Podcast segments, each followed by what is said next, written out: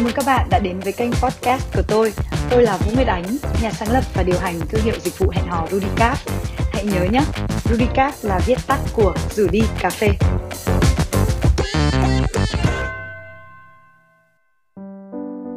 Rất vui được gặp các bạn trong podcast thứ hai của Vũ Nguyệt Ánh Rudicap. Nếu như lần trước chúng ta đã được nghe lời nói đầu và mục lục các bài viết của hẹn hò kiểu kén, thì hôm nay chúng ta sẽ đi vào một lời giải thích rất được chờ đợi Ờ, với nhiều người cảm thấy tò mò với cái tên sách đầu tay của tôi. Hẹn hò kiểu kén. Kén là gì? Kén thì khác gì với ế. Và đó liệu có phải là cách nói giảm, nói tránh, giúp cho những người độc thân cảm thấy bớt tổn thương, bớt tự ti hơn không? Chúng ta sẽ cùng tìm hiểu ngay bây giờ, qua bài đầu tiên trong hẹn hò kiểu kén. Kén thì khác gì với ế? Khi tôi có ý tưởng làm dịch vụ hẹn hò đẳng cấp, tức là chọn thành viên theo các tiêu chí về học vấn, công việc mức thu nhập và chỉ tiếp nhận các thành viên đạt yêu cầu. Không ít người nói tôi hoang tưởng. Việt Nam cứ ngỡ cũng đã văn minh, hiện đại ra phết đấy. Nhưng phần đông xã hội đều mặc nhiên nghĩ rằng chỉ có cái bọn ế mới cần phải dùng đến dịch vụ hẹn hò. Một nhà đầu tư thiên thần tiềm năng thời điểm đó, trong một cuộc hẹn cà phê nghe tôi pitching đã nói rằng cái bọn profile đẹp như thế này nó đầy người theo, cần gì đến em mà phải trả phí cao như thế cho em để mà hẹn hò. Hơn nửa năm sau cuộc cà phê, tôi ngồi cạnh người anh ấy bên bàn bia trong một cuộc giao lưu vui vẻ của một nhóm các nhà sáng lập, giám đốc điều hành và các nhà đầu tư Hà Nội. Anh ấy cười, bắt tay và chúc mừng tôi. Rudicap dạo này hot thật. Trong cuộc bia, tôi ngồi chia sẻ vui với ông anh về thành quả bước đầu của chúng tôi. Không phải là giải thưởng oai hay những lần xuất hiện dồn dập trên truyền thông, mà chính là cộng đồng thành viên siêu chất mà chúng tôi đã gây dựng được trong nửa năm qua. Ông anh há hốc mồm khi tôi kể về những thành viên siêu hot của mình, thậm chí đập bàn không tin nổi những nhân vật như vậy cũng sử dụng dịch vụ hẹn hò. Đấy là tôi còn chưa có dịp show cho ông anh bảng thống kê tỷ lệ thành viên của chúng tôi. 37% cựu du học sinh các nước phát triển, 51% thạc sĩ cử nhân tốt nghiệp các trường top ở Việt Nam, 38% lãnh đạo quản lý ở các công ty tập đoàn uy tín. Nghe hơi giống đoạn PR cho dịch vụ của Rudicast nhỉ? À không, ai lại lạc đề như vậy? Tôi chỉ muốn qua những câu chuyện, những thông tin rất thực tế đó để khẳng định rằng kén và ế có thể có chung biểu hiện. Độc thân lâu dài khó kiếm người yêu, nhưng về bản chất thì lại không thể đánh đồng. Cái khó cũng có nhiều kiểu lắm. Khó từ khách quan thì đã đành là bị động.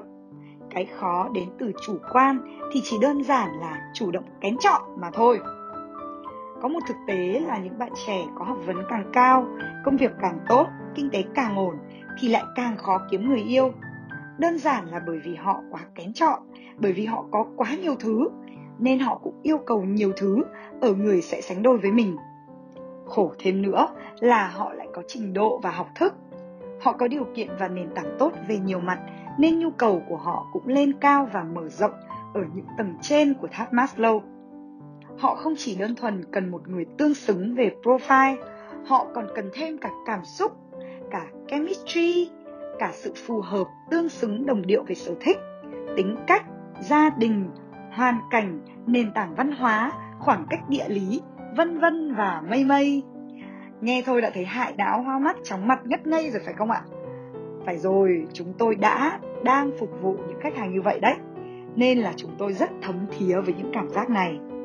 Ngoài ứng dụng đặt lịch hẹn Rudicap Dating, chúng tôi còn một dịch vụ tìm kiếm đối tượng hẹn hò offline trực tiếp có tên là Rudicap Matching.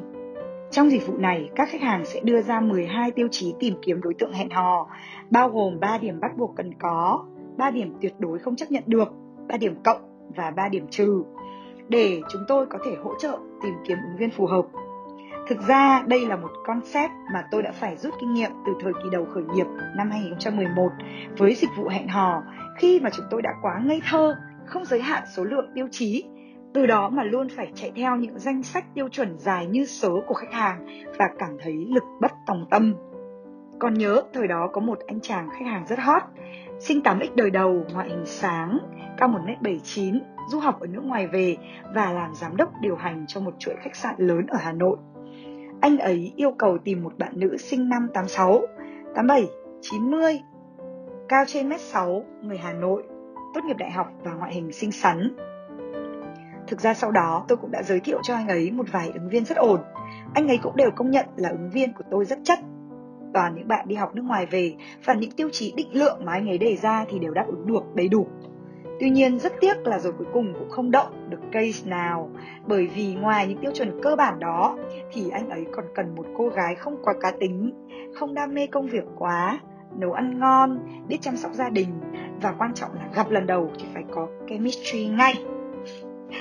Quay lại Rudicap Matching vì đã rút kinh nghiệm sâu sắc từ dịch vụ của 5 năm trước đó nên chúng tôi đã phải đưa ra những quy định rất cụ thể về dịch vụ. Các tiêu chí bắt buộc cần cụ thể có thể đo đếm xác định được. Các tiêu chí mang tính cảm tính, không có tiêu chuẩn chung và chỉ mang tính chính xác tương đối, phụ thuộc vào quan điểm cảm nhận đánh giá của từng cá nhân. Do đó, khi xác nhận những tiêu chí này thì đồng nghĩa với việc khách hàng đồng ý tin tưởng và chấp nhận sự thẩm định đánh giá của Rudicast Matching cũng như cam kết sẽ không khiếu nại nếu có phát sinh các vấn đề liên quan. Nghĩa là gì ạ? Cái này tôi giải thích bên lề một chút. Nghĩa là với những cái tiêu chí định lượng, ví dụ như là sinh năm bao nhiêu, quê ở đâu hoặc không được ở đâu, hoặc là chiều cao, hoặc là tốt nghiệp trường này trường kia thì những cái đó là những thứ mà chúng tôi có thể xác thực được và có thể xác nhận được. Thế còn những cái tiêu chí định tính như là xinh đẹp đẹp trai sâu sắc bảo thủ gia trưởng cá tính thì những cái đó là tất nhiên chúng tôi sẽ tiếp xúc chúng tôi sẽ thẩm định và chúng tôi sẽ đưa ra đánh giá.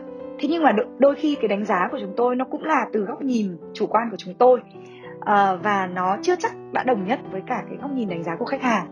Ví dụ chỉ đơn giản như là tôi thấy bạn này xinh nhưng mà khách hàng lại thấy là không xinh. Tôi thấy là bạn này không quá cá tính nhưng anh ấy lại thấy là như thế là cá tính rồi. Tôi thấy bạn này dịu dàng nhưng mà anh ấy thấy chưa đủ dịu dàng như vậy thì cũng rất là vô cùng, đúng không? Tại vì mỗi người có một quan điểm, một cái tiêu chuẩn, một cái chuẩn mực khác nhau. Vì vậy chúng tôi sẽ không cam kết là những cái đánh giá đó là đúng chính xác 100% và khách hàng nếu mà khi mà đã xác nhận thì sẽ đồng ý là sẽ tôn trọng cái góc nhìn và đánh giá của chúng tôi. Mọi người hình dung không ạ? Vậy nhưng thực tế, danh sách tiêu chí mà các khách hàng gửi cho chúng tôi tất nhiên vẫn rất đau tim.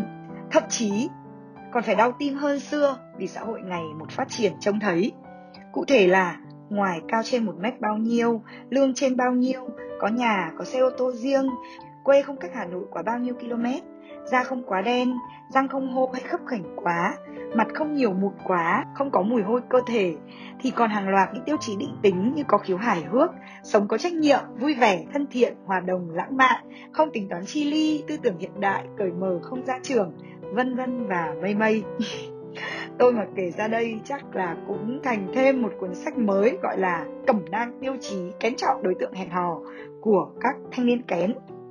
Vậy đấy, tóm lại là xã hội càng phát triển thì các thanh niên càng có điều kiện và nền tảng tốt hơn về mọi mặt. Và các thanh niên càng có điều kiện và nền tảng tốt hơn về nhiều mặt thì lại càng siêu kén. Rất là logic và tất yếu thôi. Họ kén lắm nên họ chọn mãi không được người vừa ý và họ chấp nhận độc thân rất lâu cho đến khi tìm bằng được một người ưng cái bụng mới thôi mặc kệ tuổi tác mặc kệ gia đình dục dã mặc kệ bạn bè hỏi han nếu như thời xưa, các thanh niên quá lứa lỡ thì ngoài đôi mươi mà chưa yên bề ra thất thì bị đánh đồng hết bằng một từ ế. Nhà có con gái lớn thì chỉ mong nhanh nhanh tìm được ai rước quả bom nổ chậm này đi là mừng húm. Thì thời nay, các thanh niên kén đùng đỉnh ngồi so bó đũa, chọn cột cờ, tìm người xứng đáng để được rước mình thì mới chịu đi.